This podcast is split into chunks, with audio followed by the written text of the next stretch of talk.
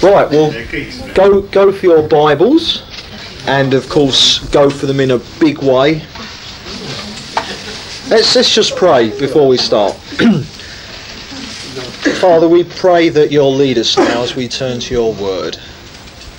Lord, we pray that that your Holy Spirit will be our teacher, and Lord, that you'll give us clarity and understanding.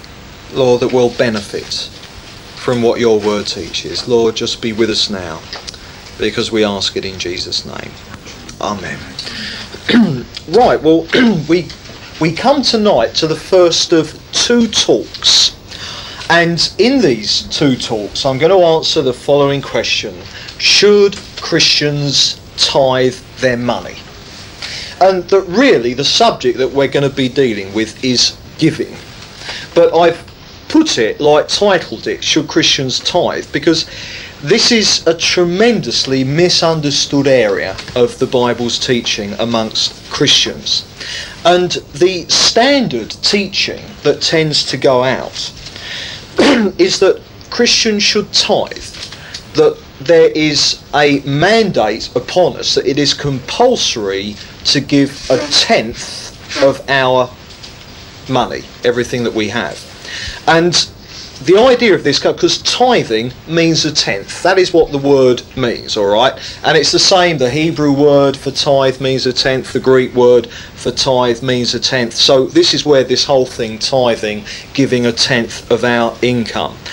But of course, when you have a statement like that, that you've got to give a tenth of what you have, uh, all kinds of questions are raised, and people write books about them and argue the toss. For instance, is it before or after tax? Does one take out capital expenses? Can you see? So, what we're going to do is, in these talks, all will be revealed, all right, and we'll sort this out. Now, in doing it, we've got to look at three distinct periods of biblical history. We're going to look at what the Bible taught about giving before the time of the law. So we're going to be looking from the time of the creation up to the time of Moses.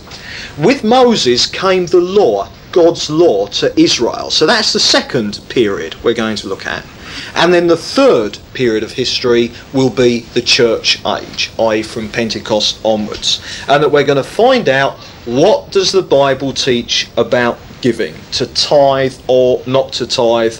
That is the question. Whether it is noble. oh, sorry, no, they're the wrong.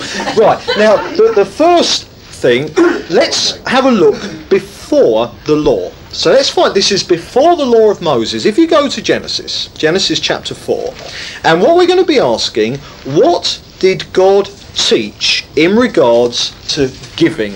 All right, to his people before the law of Moses was around. Now, in Genesis 4, verses 3 and 4, let's read this. Now, this is Cain and Abel.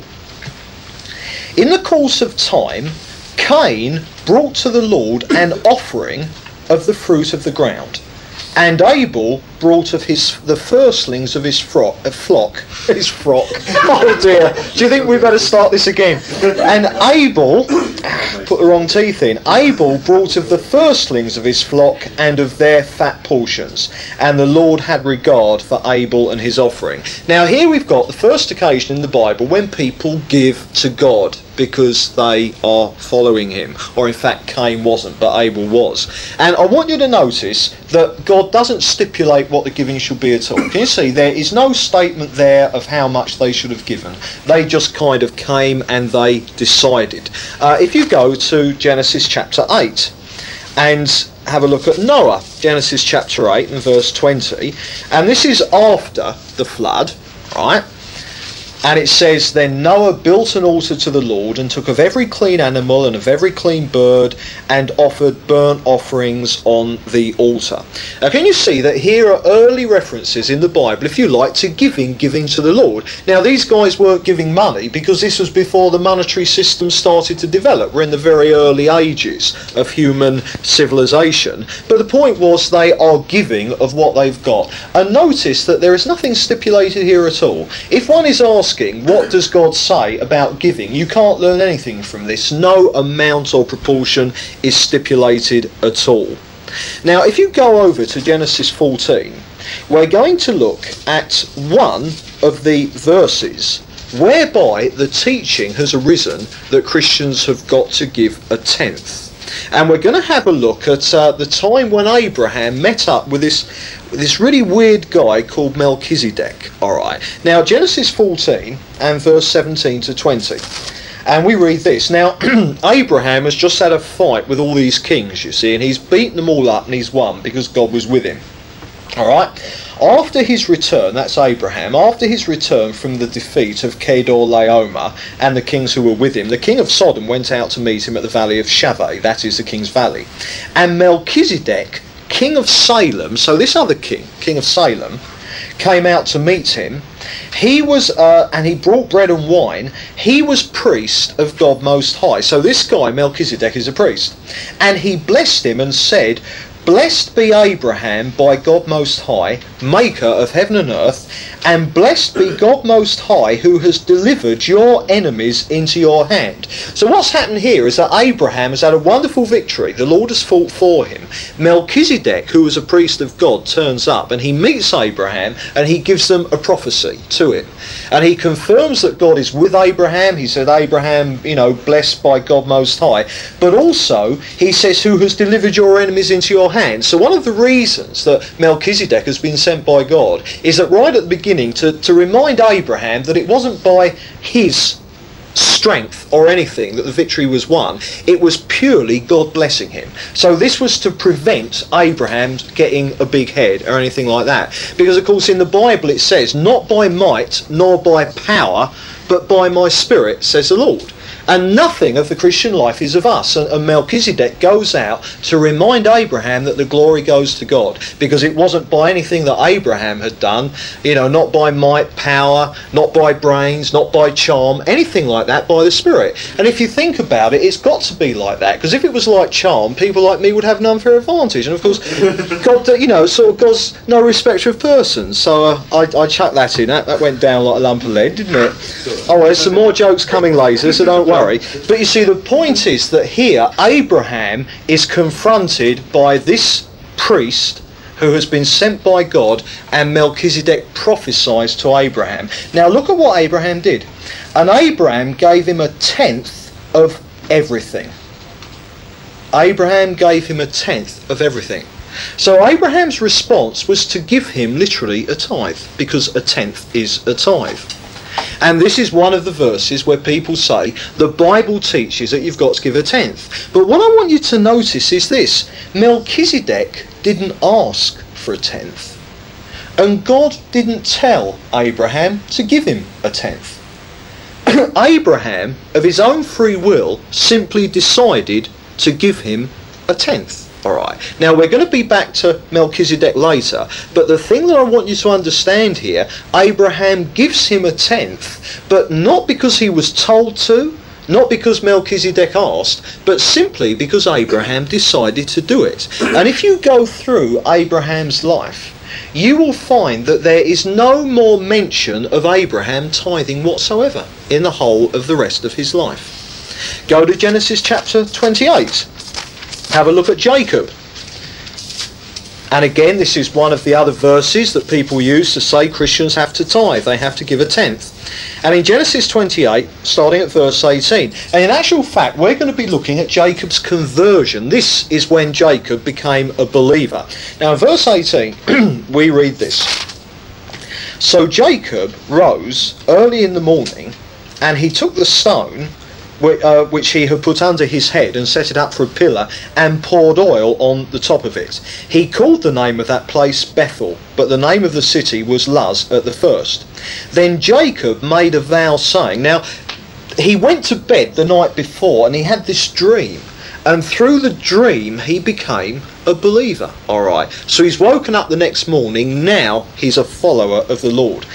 Then Jacob made a vow, saying, If God will be with me, and will keep me in this way that I go, and will give me bread to eat and clothing to wear, so that I come again to my father's house in peace, then the Lord shall be my God. And this stone which I have set up for a pillar shall be God's house, and all that thou givest me I will give the tenth to thee. Now, can you see here, Jacob says, Lord, I am going to give a tenth of everything I've got to you because I am following you. Now, again, I want you to notice at no point here does God require Jacob to do this. And I want you to remember as well that Jacob was Abraham's grandson. Alright? So Jacob knew much about his grandfather's life. Now look what Jacob is, is doing because when you read the story of Jacob, I mean he, he was a real he was a real con man, Jacob was. And it took 20 years of him being a believer for God to eventually really bring him into line uh, so that he was faithful. And Jacob's life, life story was one of wheeling and dealing and ducking and diving. In fact, the actual name Jacob in Hebrew, it means supplanter. It means a deceiver. Someone who worms his way underneath and dislodges what is yours and takes it for himself. And can you see that what's happening here? He's just got converted, and that is absolutely genuine, but he's bargaining with God. And what he does is he says, Right, God, if you do this, this, this, this, and this for me, then I will do that, that, that, that, and that for you. And one of the things I will do, lucky God, is I will give you a tenth of everything. Now, can you see that this is simply Jacob? He's got converted. He's saying, Here I am, Lord. And already he's doing his thing. I mean, he's entered into a business partnership with the Lord. And one of the conditions upon which he's going to serve God is that God blesses him. And in return, he is going to give God a tenth of everything he's got. But notice again that God doesn't require it in any way at all. Now, what he's what is he doing here? Well, he's, he's simply copying Abraham. He, he probably remembered that Abraham once gave a tenth to the priest, so he is thinking, right, I better give a tenth to God. But nowhere does God ask for it. And also, if you go through the rest of the story of Jacob's life, you will not find any more mention of him tithing. So, therefore, what I'm concluding here is that you cannot, from any of these verses, say that the Bible teaches that you ought to give a tenth of everything you have to God. And in fact, before the law, before the time of Moses, there is only one example in the Old Testament of compulsory giving. And if you turn to Genesis 47, we'll actually see what it was. Genesis 47. And this is an actual fact concerning Joseph. You remember how Joseph became a slave and he ended up in Egypt, but he worked his way to the top and eventually he became the prime minister, Pharaoh's number two, as it were. And that the Lord had shown Pharaoh and Joseph that there were going to be seven really good years, you know, when there, you know, can be plenty of harvest, and then there were going to be seven years of famine. And Pharaoh appoints Joseph as kind of to be over the land to administrate the land so that it, so that Egypt would have enough food in hand when the seven years of famine came. Now, in Genesis 47, verse 23, we have this. Then Joseph said to the people, Behold, I have this day brought you and your land for Pharaoh. Now here is the seed for you, and you shall sow the land.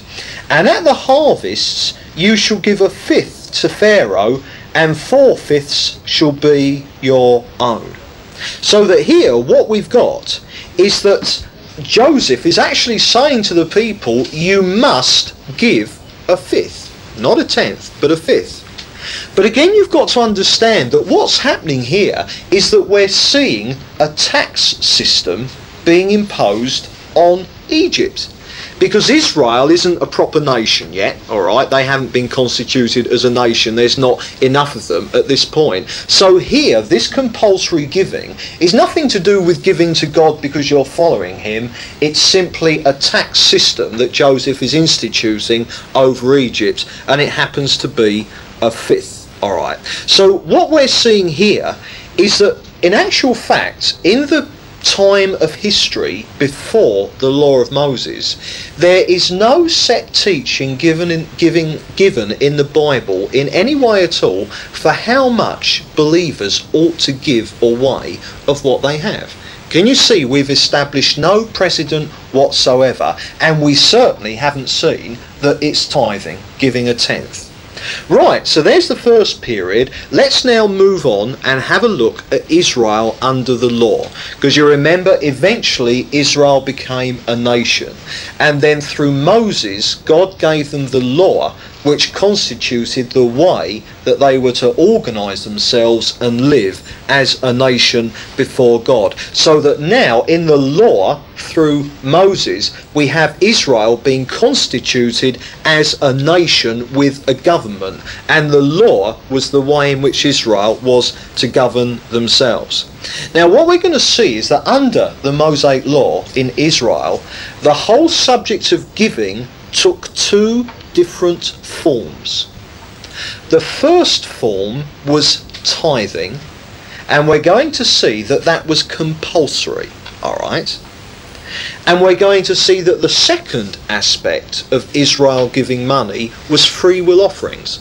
And we're going to see that as the phrase defines, that they were free will. They weren't compulsory in any way at all.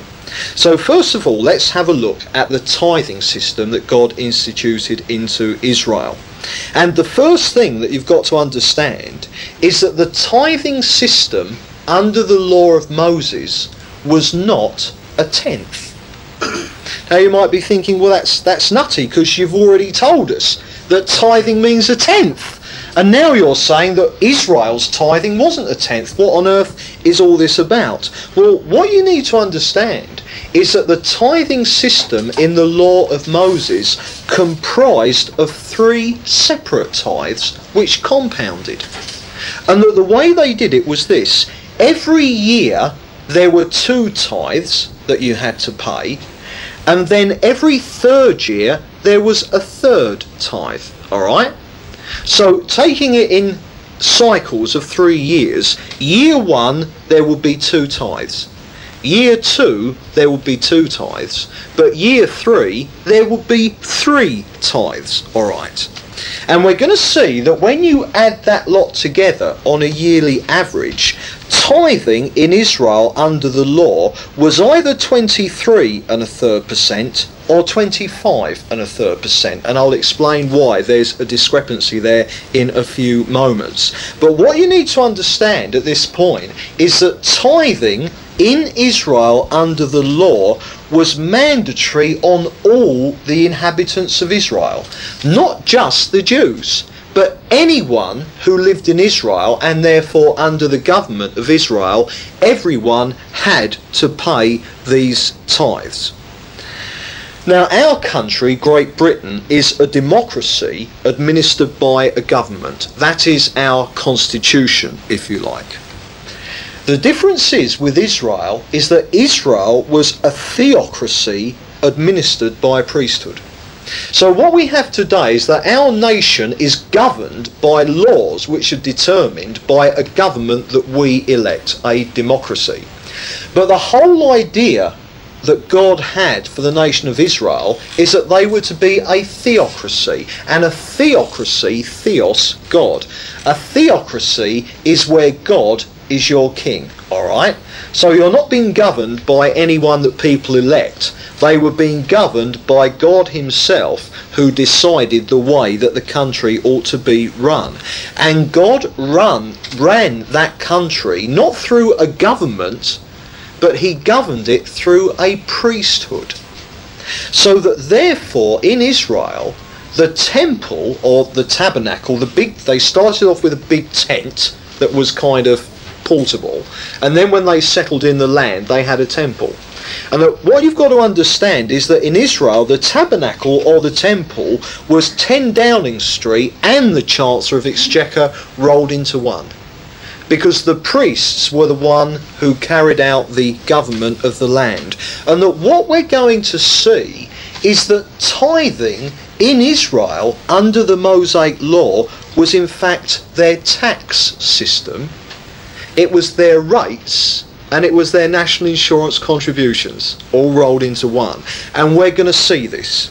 Now, first of all, if you go to Numbers 18, and we're going to look at each one of these three tithes. Remember, there was two tithes every year, but every third year there was a third tithe, and we're going to look at these in turn. And if you find Numbers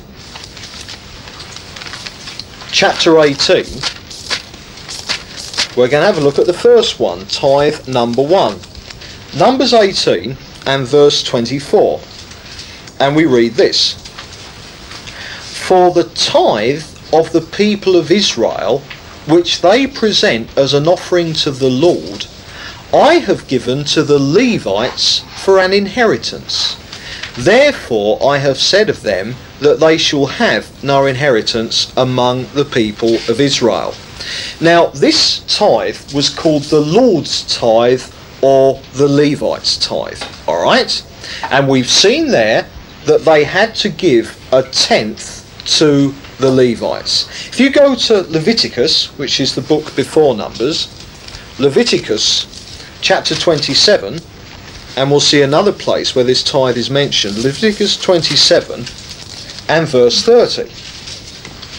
And we read this All the tithe of the land, whether of the seed of the land or of the fruit of the trees, is the Lord's. It is holy to the Lord.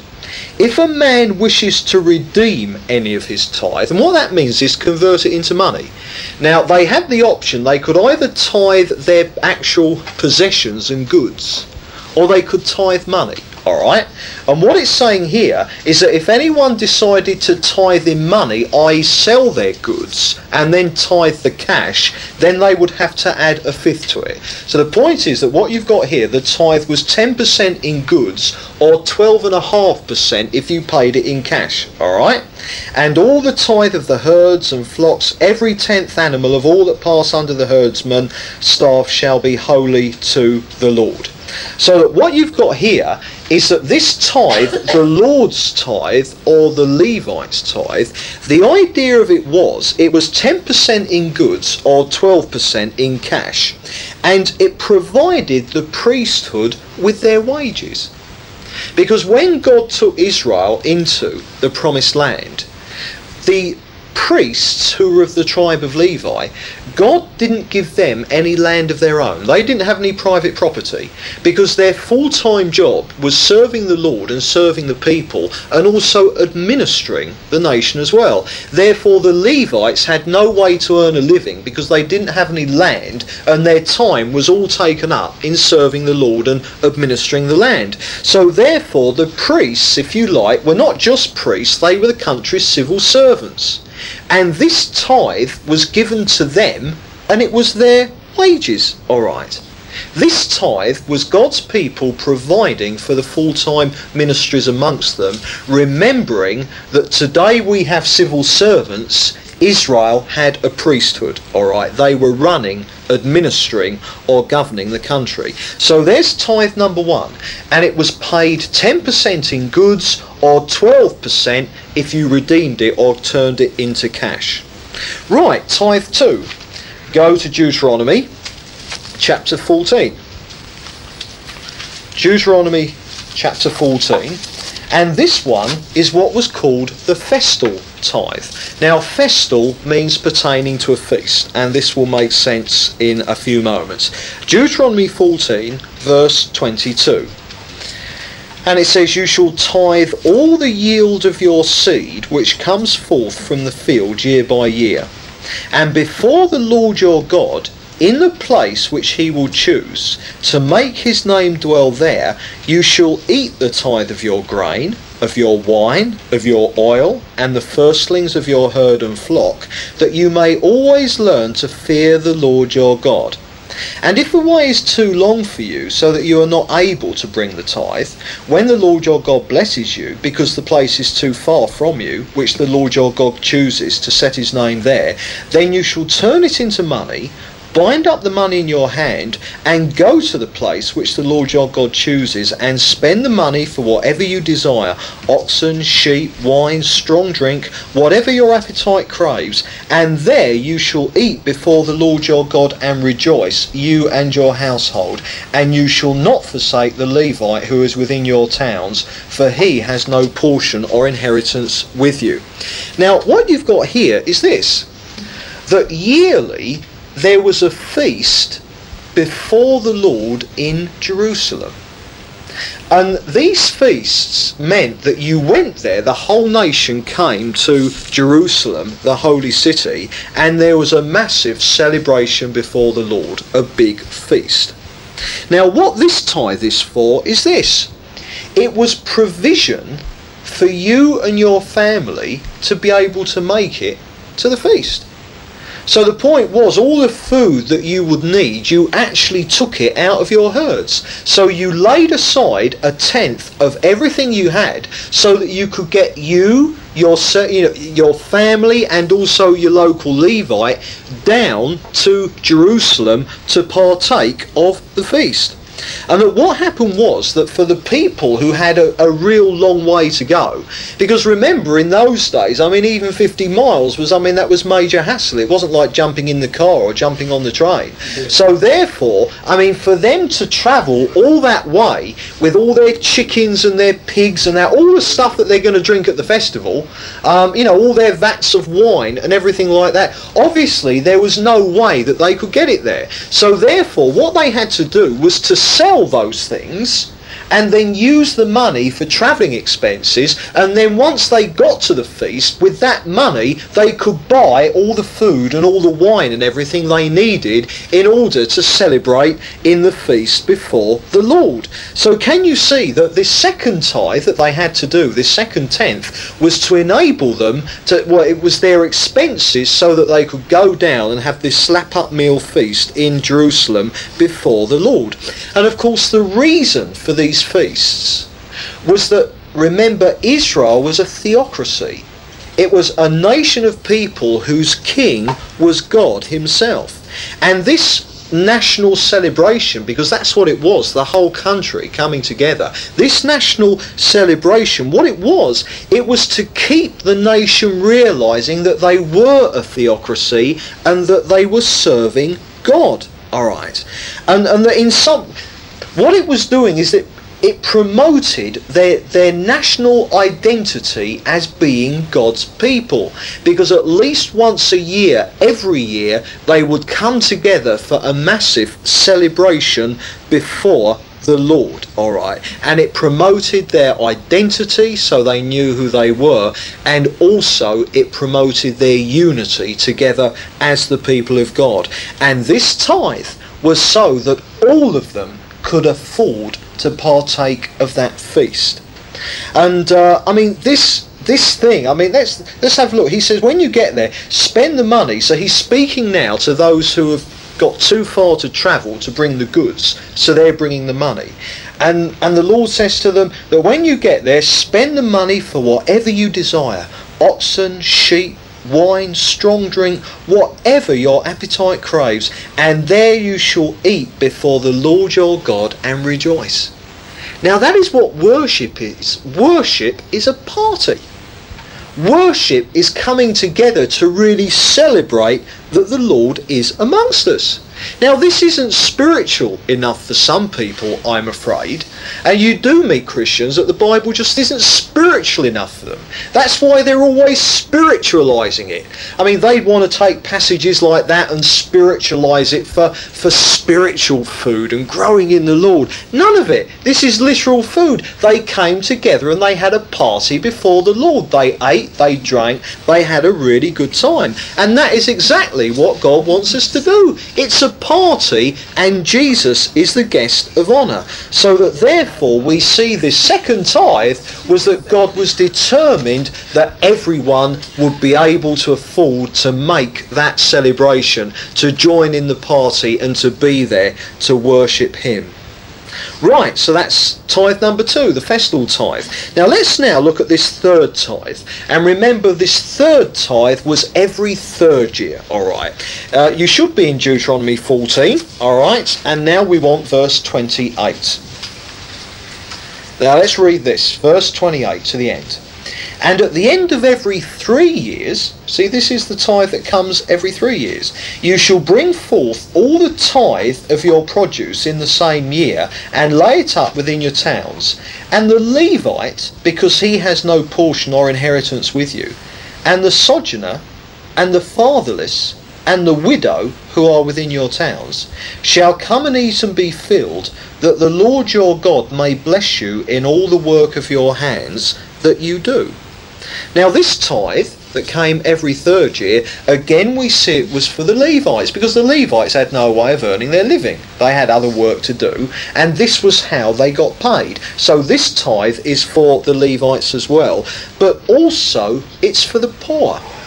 And you see, in Israel, here you've got the poor, the sojourner, that's the foreigner, the alien, because under the law of Israel, aliens were welcomed I'm not talking about alien as in, uh, you know, sort of like bursting out of John Hurt's stomach. I mean, I'm talking about, um, I'm talking about uh, sort of foreigners. That foreigners were welcomed in Israel and treated well and had many rights under the law, but foreigners were not allowed to have private property in Israel. Again, this prevented the nation being taken over from the inside. So the foreigner the fatherless and the widow, these were people who couldn't fend for themselves. They couldn't look after themselves. They were the poor.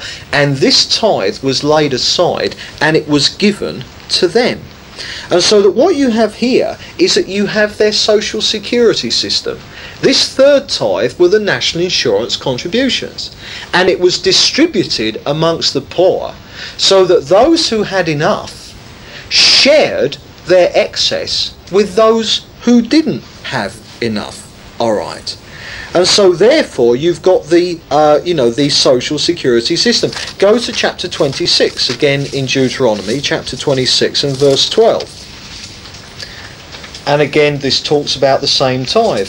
When you have finished paying all the tithe of your produce in the third year, which is the year of tithing, giving it to the Levite, the sojourner, the fatherless, and the widow, that they may eat within your towns and be filled, then you shall say before the Lord, I have removed the sacred portion out of my house, and moreover I have given it to the Levite, the sojourner, the fatherless, and the widow, according to all thy commandments. And that what you've got here is that this contribution to the needs of the poor was called the sacred portion. Now, if something is sacred, it's because it's set apart to the Lord and you mustn't touch it. And here it says, I have removed the sacred portion and given it to the poor. What it's saying is that they're recognizing that that part of their money does not even belong to them. It's sacred to the Lord and it must be given to the poor so that those who weren't as well off and fortunate as others were catered for and cared for in the nations of Israel. So that therefore we see that God's heart in looking after the poor and the needy is quite simply this those who have enough ought to share it out with those who do not, and God considers it a sacred portion to do it. And remember, we're looking here at a nation's government. All right. We're looking here at the fact that Israel is a theocracy governed by a priesthood, and that this was the social security system. All right. If you like, the dole, the sickness benefit, whatever. And God calls it a sacred portion. And I must say, because I think it's important that we are all the time applying the truth of God's word into the general situation in which we live. And certainly it must be said that the government of this country is not honouring God in reducing benefits to those who are poor. Now, having said that, it is excellent that they are bringing down taxes. Because as we're going to see, the tax in Israel was about 25%. High taxes are wrong. All right, there's no question of that. It penalises those who are well off, and that is wrong. But what is equally important is that wealth is shared out so that those at the bottom of the pile always have enough because they're getting at least a cut from those who have got more than they actually need. And our nation is not going to be blessed by God if we actually do. And I mean the truth of what's happening now. And what I'm saying is not party political. It's not a party political thing. But the truth of the matter is, at the moment, that people who are well off are becoming far better off. And the people who have paid for it are the poor. Because tax handouts have been given to the well off. And that money has actually come, it's been docked off the benefits of those at the bottom of the pile. Now, that is not God's will. This is not a party political point. I'm not speaking socialism. The Bible doesn't speak socialism. But can you see the importance to God that His people, Israel, cared for the poor and looked after those who, for whatever reason, were not able to look after themselves? But I emphasize again that if one's going to apply these things, however loosely, into our own society, that we can certainly see from the Bible that as far as God's concerned, high taxes are also not a good thing. So, in that sense, that is good what our present government has done. Mrs. Thatcher has got taxes down. That is good. But the fact that the safety net is being removed is bad. And in Israel, we see that the system was there were low taxes, so there wasn't a disincentive to hard work, but also those at the bottom of the pile were more than adequately cared for. And in fact, it was more than just this tithe. Because in actual fact, under the law, if you had a field, whatever you were growing in it, wheat, grapes, you name it, you know, mangoes, I don't know if they grow mangoes in Israel, you know, sort of cauliflowers, whatever it was, at certain times of the year, after a harvest had been reaped so many times on a field, it then had to lay fallow so that the poor could help themselves. Also, under the law of Israel, that when a farmer went out to harvest, when he'd done his harvesting, anything that had fallen off, like apples lying on the ground, they belonged to the poor. They did not belong to the farmer. Now, can you see this equitable system that God had in Israel? So then, what have we seen? We have seen that under the law, this whole thing about the tenth or tithing, we have seen that it is Israel's tax regime. All right? And we've seen that it works out on a yearly average of 23 and a third percent if the first tithe is in goods, or 25 and a third percent if the first tithe was in cash. All right? So this was Israel's tax regime, and it was mandatory upon everybody who was in Israel, everyone who lived in Israel. So, also, let me just remind you that at the time before the law as well, the only example we saw of mandatory giving was when Joseph was like Prime Minister over Egypt. There was compulsory giving then, but again, it was tax. Can you see the principle that we're seeing? That tax is compulsory giving. So then, that was tithing, the first way in which Israel had to give money, and it was their tax system. Let's move on now to the second aspect of their giving that were free will offerings. Now, if you go to Exodus, because we're going to see that this free will offering, as the Bible calls it, is of an entirely different nature. Exodus 25 and verse 1 to 8. Exodus 25. Now, this was when they were making the tabernacle, all right, you know, the place whereby they would worship God and the country would be governed from. The Lord said to Moses, Speak to the people of Israel that they may take from me an offering from every man whose heart makes him willing. And you shall receive the offering for me. And this is the offering which you shall receive from them gold, silver, bronze, blue and purple and scarlet stuff and fine twined linen, goat's head, tanned ram skins, goat skins, the anointing oil goes on and on and on. All right? And then he says, This is what you're going to make the tabernacle out of. Now, what we're seeing or the important thing to get about free will offerings is that they are, as their name implies, they are free will offerings. They were totally up to the individual. By definition, they were not compulsory, and also there was never ever any set percentage. And you'll notice in verse 2 that they make for me an offering from every man whose heart makes him willing. Go to Exodus 35 verse 4.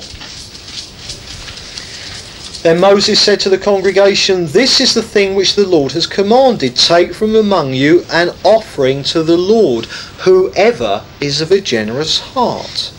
Let him bring the Lord's offering gold, silver, bronze, blue, and purple, etc., etc. Can you see? The key thing there being that whoever is of a generous heart. And if you go down to verse 10, let every able man among you come and make all that the Lord has commanded. So this free will offering, it was money or goods, but it was more than that. It was that people gave their time and used their talents to do practical service as well. But again, notice whoever is of a generous heart. And then in chapter 36, verse 2, and this is something that you don't hear much about today. And Moses called Bezalel and Oholiab, and every man in who every able man in whose mind the Lord had put ability, every one whose heart stirred him up to come and do the work. And they received from Moses all the freewill offering which the people of Israel had brought for doing the work on the sanctuary.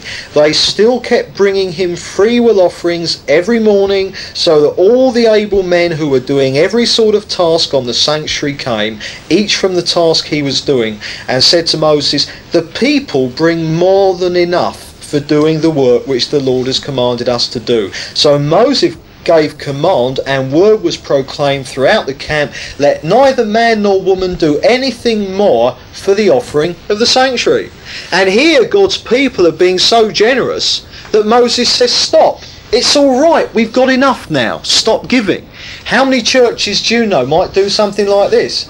I mean, they're always on the make always on the grab, aren't they? But you see here, once they had everything that was needed at that moment, Moses actually said, Stop, don't give any more.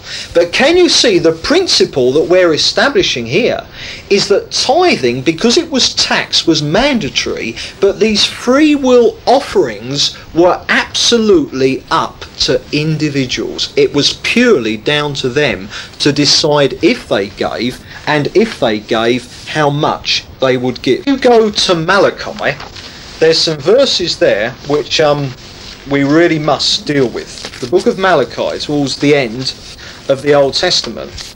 You'll probably recognise the um, verses I'm going to read because all these, uh, you know, all these American evangelists are always asking for money. This is one, you know, the kind of you give me money and God will give you more back. You know, this is always kind of one of the verses that they home in on, and and, and not just them, but you know, more ordinary churches do as well. Malachi three verses six to ten. Now listen to this.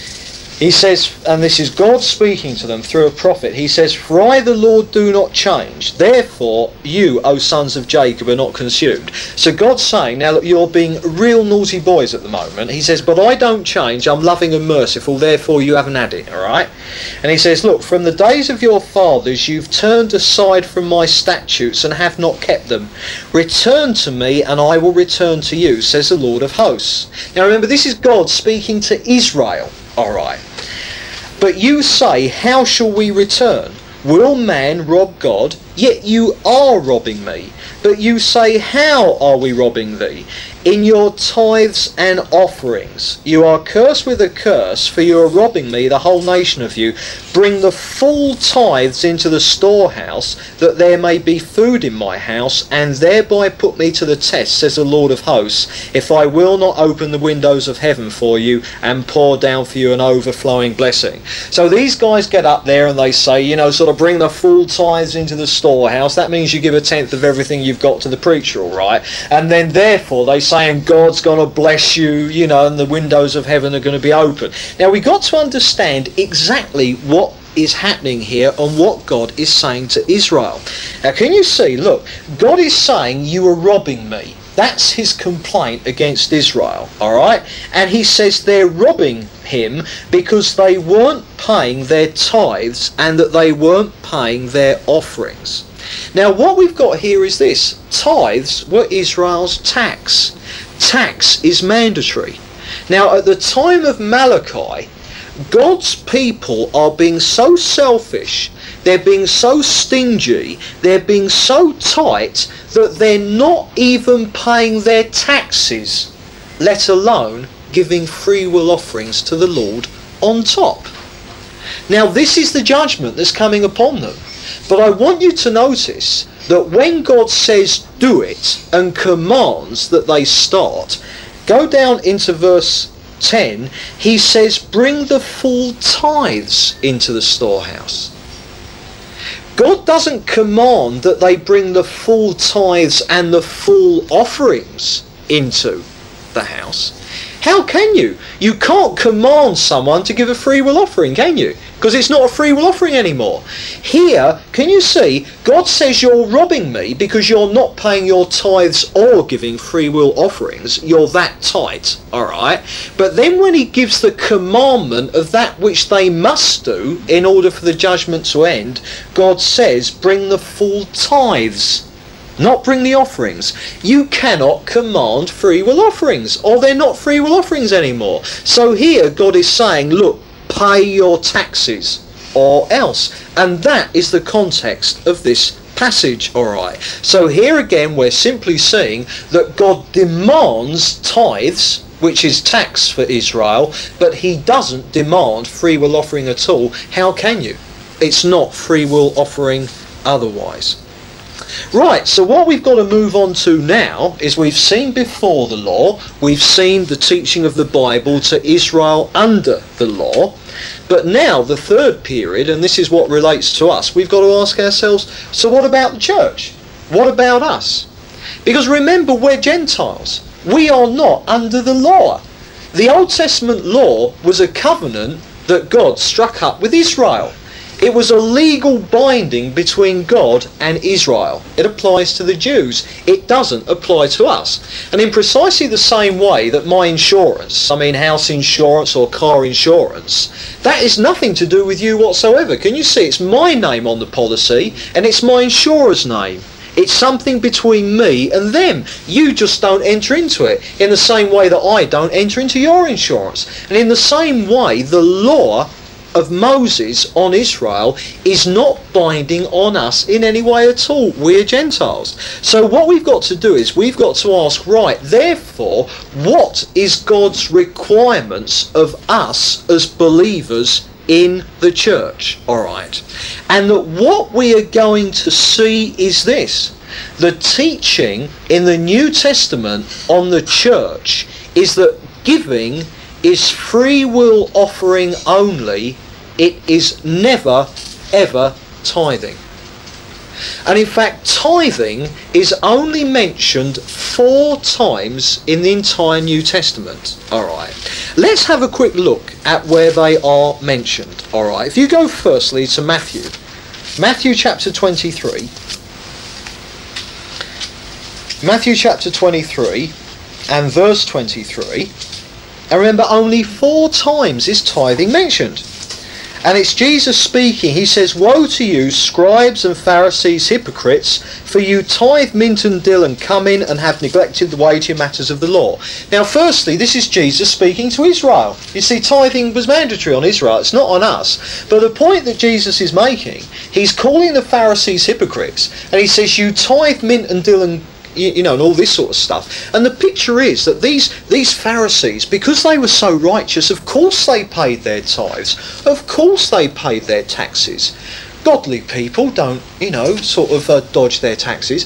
And the picture is that these guys, they'd have their little herb gardens. And when they pick their herbs, they kind of, they chop all the herbs up into tiny little amounts. They'd be counting out each little bit. They were that righteous that all they were going to tithe that precisely. And yet Jesus says you're doing all that. He says, but you're not bothering to have mercy. You're not bothering to pe- people with, with justice. Can you see Jesus is saying you're hypocrites because you're just doing it all external. There's no justice in what you're doing at all. And that exact phrase of Jesus is repeated in Luke 18, which is the second mention. We won't bother to look at that. Uh, sorry, in Luke 11. Now, the third one is in Luke 18. If you just turn to it. Luke 18. I'm homing in. You've got to remember, many churches teach that, teach that you've got to tithe. See? Well, this is the question we're dealing with. Luke 18, verse 12. Again, this is Jesus saying a parable. And this is about uh, a Pharisee who was self righteous and a tax collector. all right, who, who, who was, you know, sort of considered by the Jews to be, you know, less than human, all right? And that what you've got is quite simply this. You've got the Pharisee, he says, I fast twice a week, I give tithes of all I get. And here's this Pharisee sort of, you know, saying all the reasons why he's worthy to know God.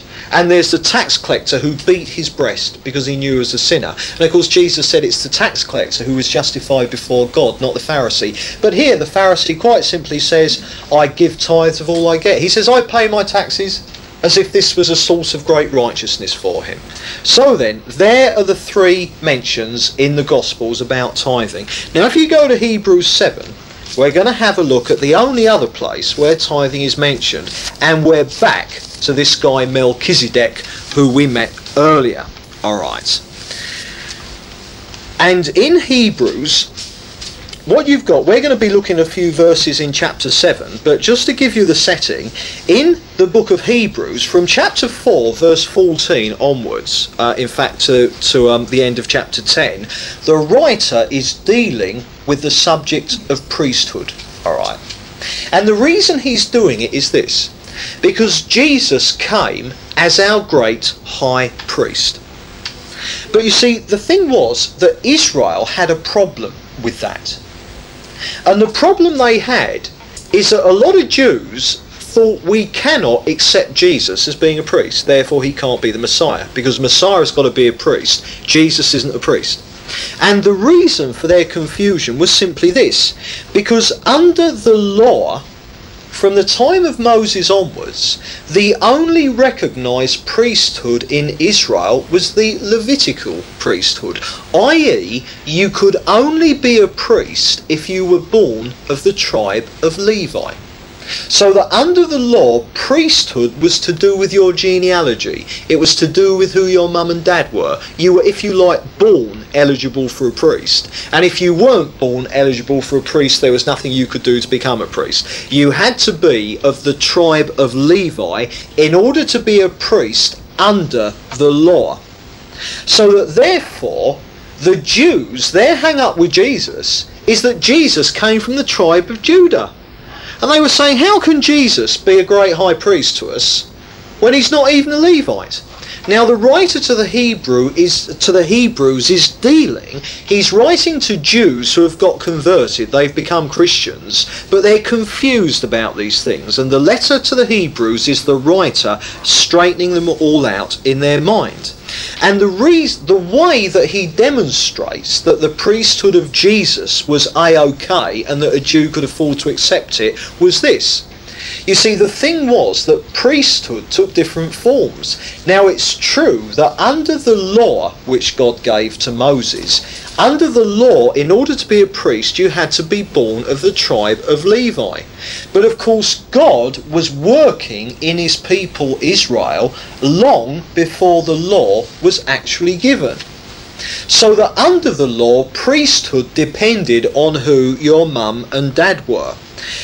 Now, the writer to the Hebrews reminds them about Melchizedek. And what he says, look, Melchizedek, way back in Abraham's time, because remember, Abraham was the first Jew. And the writer's saying Melchizedek, way back in the time of Abraham, he acknowledged Melchizedek as being a priest chosen by God.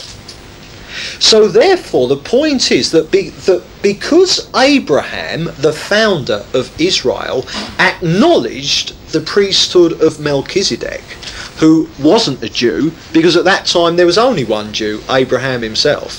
What the writer is saying is that therefore there is genuine priesthood outside of Le- the Levitical priesthood, outside of the law.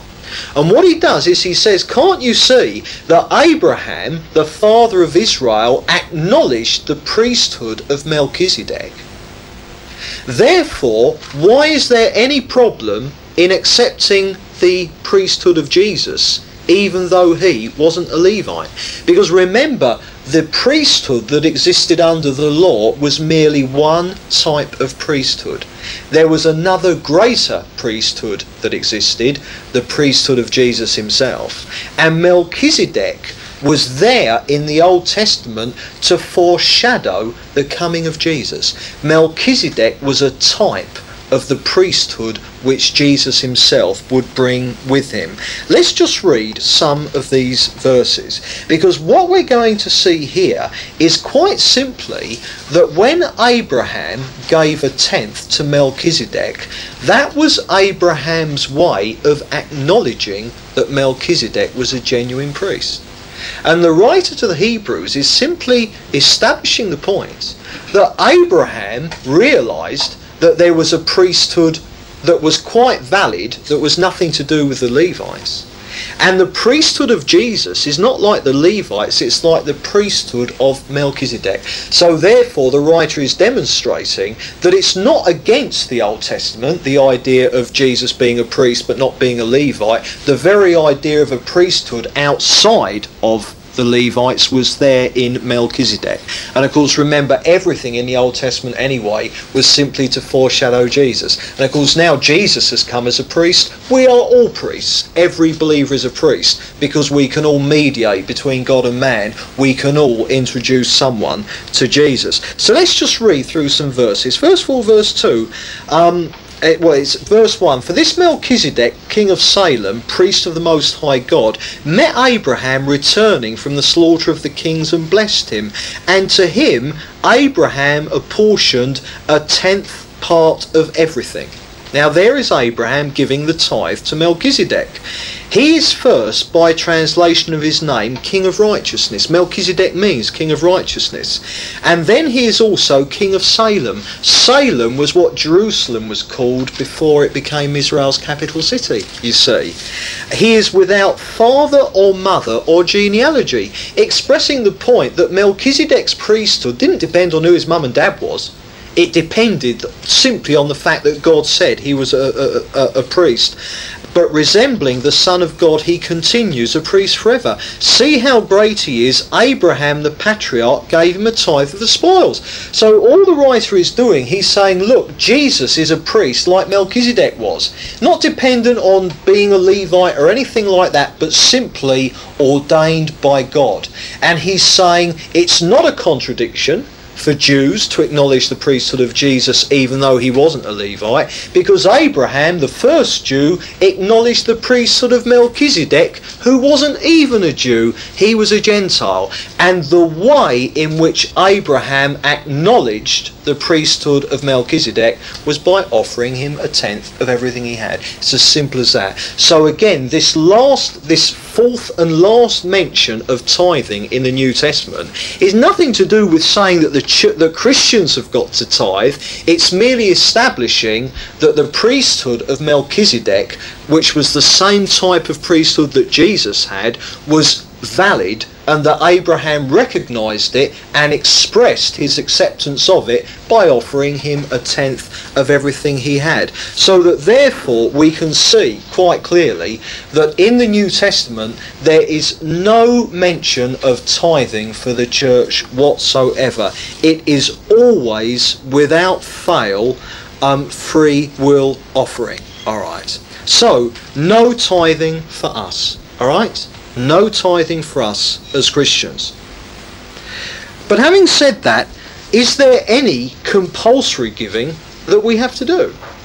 I mean, does this just mean that every penny is ours and we don't have to give anything at all? Is there any mandatory giving that applies to us? Well, the answer is yes, there is. So if you go to Romans 13, and we'll see precisely what this mandatory giving is. Romans 13, I'm going to read verse 1 first and then verse 6 and 7. Paul says, Let every person be subject to the governing authorities. Now, this is how we know that we must be obedient to the law of our land, alright? And then in verse 6, for the same reason you must also pay taxes. For the authorities are ministers of God attending to this very thing. Pay all of them their dues, taxes to whom taxes are due, revenue to whom revenue is due, respect to whom respect is due, honour to whom honour is due. Like Israel with her tithing, we must pay our taxes to the government. Can you see? This makes sense. If you want to say Christians tithe, well, yeah, you tithing when you pay your taxes. Because in Israel, tithing was the tax system. So therefore, we can see very clearly that tax evasion is a sin. Tax evasion is a sin. We must, we are morally and legally bound to pay all of our taxes and to not in any way at all be on the fiddle. This also means that no Christian must ever for instance, abuse the benefit system. There are many, many people who claim benefits they're not legally entitled to. No Christian must do that. We must be above reproach in these matters, alright? And let me say something else because uh, in regards to this, I've had certain Christians, heard certain Christians say that, for instance, there are some grounds upon which they would withhold a portion of their taxes or a portion of their rates. For instance, some Christians say uh, that nuclear weapons are so immoral that you must work out what proportion of your tax goes towards nuclear weapons and then withhold it. You mustn't pay it. Likewise, Christians who sort of live under loony left councils, they say, well, I mean, some of the money I'm paying on my rates is going to, you know, it's sort of being used to promote homosexuality and things like this. I'm going to withhold my rates, they say. Now, we must fully understand that we must not do that. It is absolutely wrong. We must pay our taxes. We are accountable to God to pay our taxes and to pay our rates. The government is accountable to God for what they do with that money. And remember, when Paul wrote to Christians and said, pay your taxes, there's no question here of, but you can hold a little bit back on the grounds of conscience. He says, pay your taxes. He's writing this to Christians who are in the Roman Empire, being ruled by Rome, that was one of the most immoral governments that has ever been known. Now, can you see Rome, the Roman Empire, was far worse than anything we've got, far worse than any government we could have, far worse than any loony left council. But the rule is, Paul says, pay your taxes. It's like with the poll tax that's coming up. Now, I would be the first to say the poll tax on the rates the, this community charge, as they call it, it is an immoral tax. Of course it is. But nevertheless, it must be paid. Because we are not responsible for what the government does. We are responsible to God to obey the law and pay our taxes and rates. The government will answer to God for how they organise that. So there must be no tax dodging, no holding it back, no matter how noble it sounds. You know, none of this. Well, I'm I'm not paying my government to build nuclear weapons and stuff like that. I'm sorry, the Bible doesn't allow it. You know, the, the, the, you know, again, the Bible just isn't that spiritual. It says pay your taxes, and that's the end of the matter. Pay your taxes and pay your rates. Okay. So then, we've seen that tithing is tax, therefore we must pay our tax. But the money, as it were, that is made available to the Lord's service, this is free will offering. And just in case there's anyone here who still thinks, no, but Christians must tithe. They must tithe. All right? If you want to insist, I mean, I've shown you that the Bible doesn't teach that, but if you really want to insist that Christians should tithe, then do it properly. It's 23 and a third percent if you tithe in goods, all right? But it's 25 and a third percent if you tithe in money.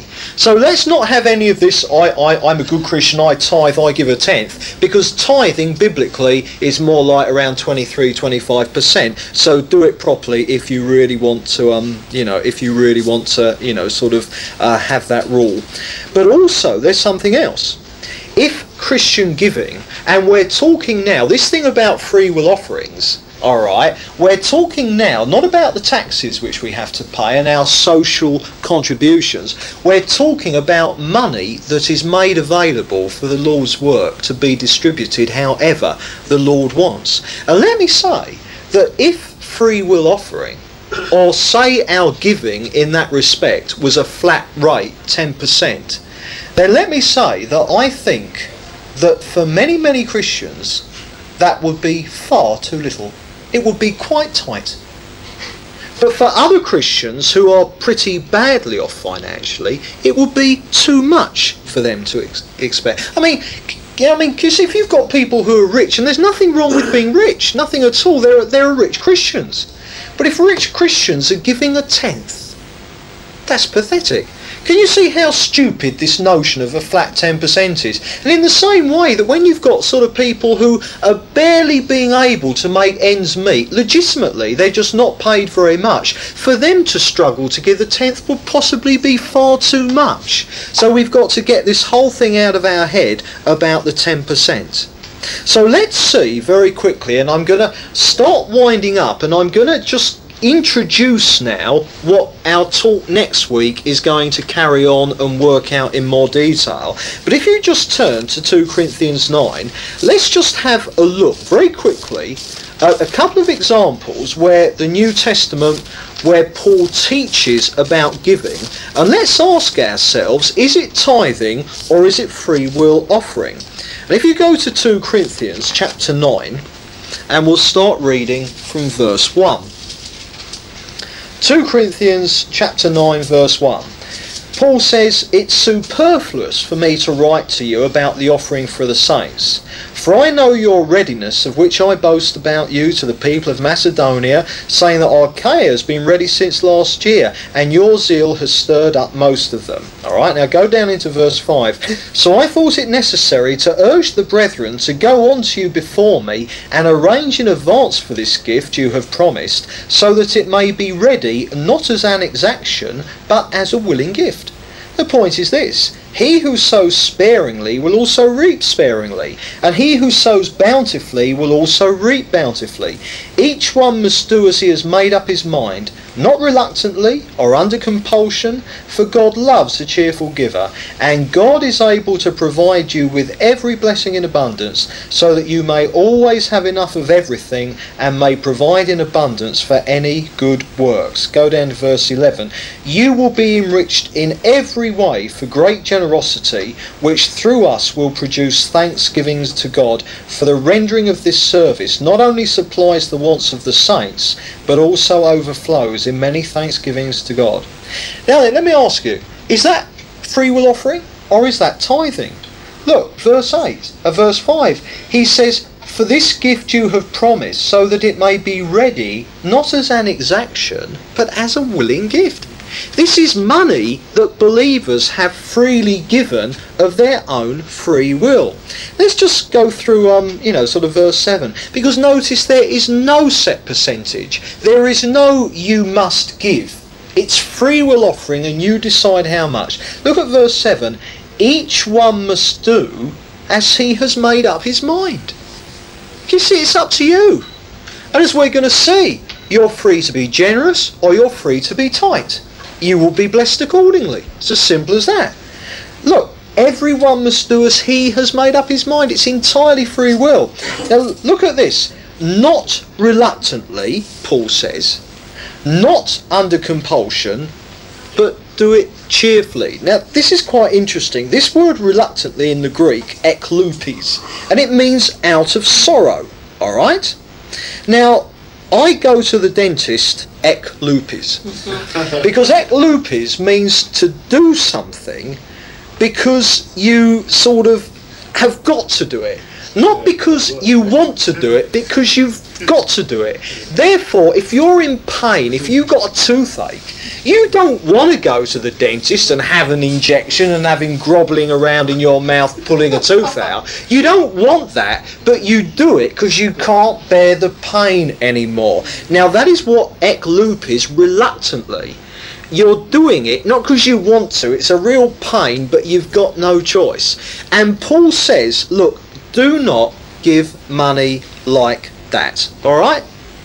If you're giving money like you're going to the dentist, well, keep it. All right? You know, God, God doesn't want money given like that.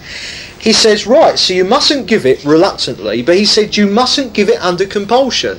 And this word under compulsion, ananki, and it means to be constrained or it means to be made to do something. It means doing something because you've been put under pressure. And here Paul says there must be no giving to the church because you've been put under pressure. Because if someone gives having been put under pressure, they've been coerced and it's not a free will offering anymore. Therefore, I mean, for instance, when you get people, leaders, are calling for money and pressuring you to give money, that's all wrong because it, completely annuls the idea of it being given freely and willingly because somebody wants to. Can you see also that if it's wrong to give under compulsory uh, under compulsion, that automatically makes tithing wrong? And there are churches that you have to tithe. That is completely wrong. Tithing is compulsory. Free will offering can never be compulsory because it is free will offering. It is completely up to you. And then finally, Paul says, don't give like that, not reluctantly, not under pressure.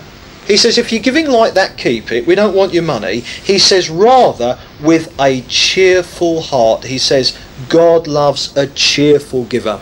And this word cheerful, the Greek word is hilaros. And it's the word we get hilarity from. It's literally God loves a hilarious giver. The idea that rather than give someone giving grimacing in pain, like he's got to go to the dentist and have a tooth out, or rather than someone giving grimacing in pain because emotionally speaking their arm has been twisted, you know, and they're under pressure, he says rather than do it grimacing for whatever reason, he says do it laughing. Do it laughing because you want to, because it's a joy to do it. And the word hilaros in the Greek, it comes from the noun hilios, which means willingly or to be glad or to be joyful. And so what we're seeing is that when it comes to us giving money to the Lord, whatever form it takes, and we'll be going into that in, in much greater detail next time, we're seeing that if Christian giving is not joyous and willing, then quite simply the Lord doesn't want that money. If it makes you so unhappy to part with it, God would rather you be happy and keep it. God doesn't want miserable children. Alright. So the point is this, and this is what we're establishing in Christian giving. Christians do not give because they have to. There's no question Christians are not meant to give because they have to. Christians are meant to give because they want to, because they know the Lord wants them to, and because it makes them happy. And it is entirely up to them. Now, there may be some of you thinking, Beresford, what about 1 Corinthians 16, verse 1? I'd better deal with this, alright? Go to 1 Corinthians 16, verse 1, alright? Because I'm saying that in the early church there was no compulsory giving. I mean, obviously, there's compulsory giving to your government. You must pay your taxes and rates and national insurance, etc. But 1 Corinthians 16, verse 1, Paul says, Now, concerning the contribution of the saints, as I directed the churches of Galatia, so you also are to do.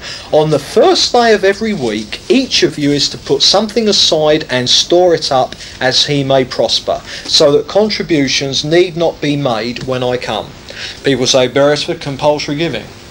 Paul the Apostle is saying that the first day of every week, every Sunday, we want your tenth in the plate, you see, you know, and you've got to do it and you're sinning if you're not. Well, I agree, it might look like that at first. If you just go back to chapter 7, verse 1, the key to understanding Corinthians, Paul says this. He says, Now concerning the matters about which you wrote. 1 Corinthians was written because Paul had received a letter from the Corinthians. And in this letter, they had asked him lots of questions. What do we do about this? What do we do about that? What are we supposed to do here? What are we supposed to do there? We don't understand. I mean, for instance, they'd asked about marriage. They, they were saying, Paul, is it good to get married or bad? Uh, they were sort of saying, uh, you know, Paul, what about the spiritual gifts? You know, I mean, what about them? How do we minister them? Uh, they're saying, uh, is it all right for us to marry unbelievers? Uh, they're saying, uh, you know, I'm married to an unbeliever. Uh, am I free to divorce them? And Paul is writing 1 Corinthians and he's taking each point that they raised and he's answering them systematically. And in 1 Corinthians 16, what he is doing is merely this. When the Corinthians wrote to him, they said, We want to give money to these other churches that are at the moment in need. And all Paul is doing is he's writing to them and he's simply directing them how to practically carry out a promise they made of their own free will. So this is not Paul saying you've got to give, we're taking collections, you've got to give. They had written to Paul saying we want to give. Paul wrote back and he says, look, set aside the money, all right, as you can, each each week, so that when I come, we're not taking collections. He says, have it ready, that'll be easier. And you see, there's no way this can be tithing because he says, store it up as he may prosper. So again, it's according to ability. It's not flat rate or anything like that at all. So then, therefore, we're seeing there's no tithing, it's voluntary. Just quickly go to 2 Corinthians chapter 4. Sorry, Acts chapter 4. We're winding up now, right at the end. In Acts chapter 4 and in verse 32 we read this Now the company of those who believe were of one heart and soul, and no one said any of the things he possessed was his own, but they had everything in common. Verse 34 There was not a needy person among them, for as many as were possessors of lands or houses sold them, and brought the proceeds of what was sold, and laid it at the apostles' feet, and distribution was made to each as any had need. Joseph, who was surnamed, surnamed Barnabas, uh, sold a field which belonged to him, and brought the money and laid it at the apostles' feet. Now, people think, you know, that when you get converted, you've got to sell everything you've got and take it to the apostles. Now, what we've got to understand is this. In chapter 5, you have this story about Ananias and Sapphira. And it was really weird because God really dealt with these two severely. In fact, God took them home, all right? He killed them. They went to heaven. The sin unto death, as we've seen in other studies here. And the reason was that what happened was, is that they sold a field, all right? And they gave a proportion to the apostles and kept the rest for themselves. But they told the apostles that they had given all the money that they got from the sale of that field. All right. So the reason that Ananias and Sapphira were dealt with so severely is that they were being dishonest. They lied about how much they gave. Now, if you look at verse 4, all right. Look at what. Uh, we'll start with uh, verse three. But Peter said, Ananias, why has Satan filled your heart to lie to the Holy Spirit and to keep back part of the proceeds of the land? While it remained unsold, did it not remain your own? And after it was sold, was it not at your disposal? And what Peter is saying, look, Ananias, you didn't have to sell your field. You didn't have to. And he said, even when you did, you didn't have to give it all to us. You could have kept back whatever you liked. But he said the reason that God's going to judge you so badly is because you've lied about it. But can you see this kind of selling land and bringing the money and giving it to the apostles and it being distributed amongst the poor? This isn't because the early the Christians had to. They were doing it because they wanted to.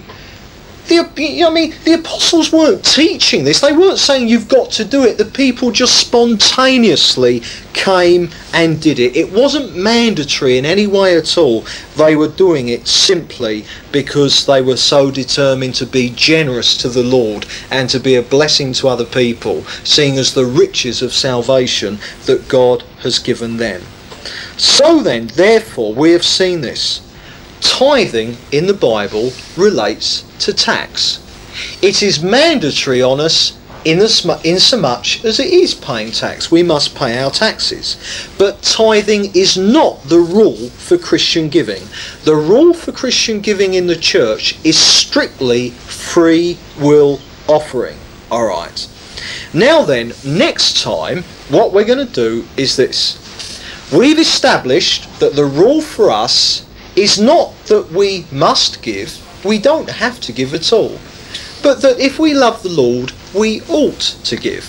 So next time, what we're going to see is that we're going to turn to the Bible, and for those Christians who do want to give, we're going to see the advice and the teaching that the Bible gives how we ought to do it. I mean, not that we're going to be seeing that the Bible says you've got to give so much, nothing like that at all. But we're going to be looking at things like, uh, you know, under what circumstances ought one to give if you want to, where should you give. I mean, how the whole thing ought to be done. And so we'll turn to that next time, and we're going to be seeing what the Bible says. All right, we don't have to give, but if we want to, what does the Bible actually practically advise us to do. And so we'll continue with that next time.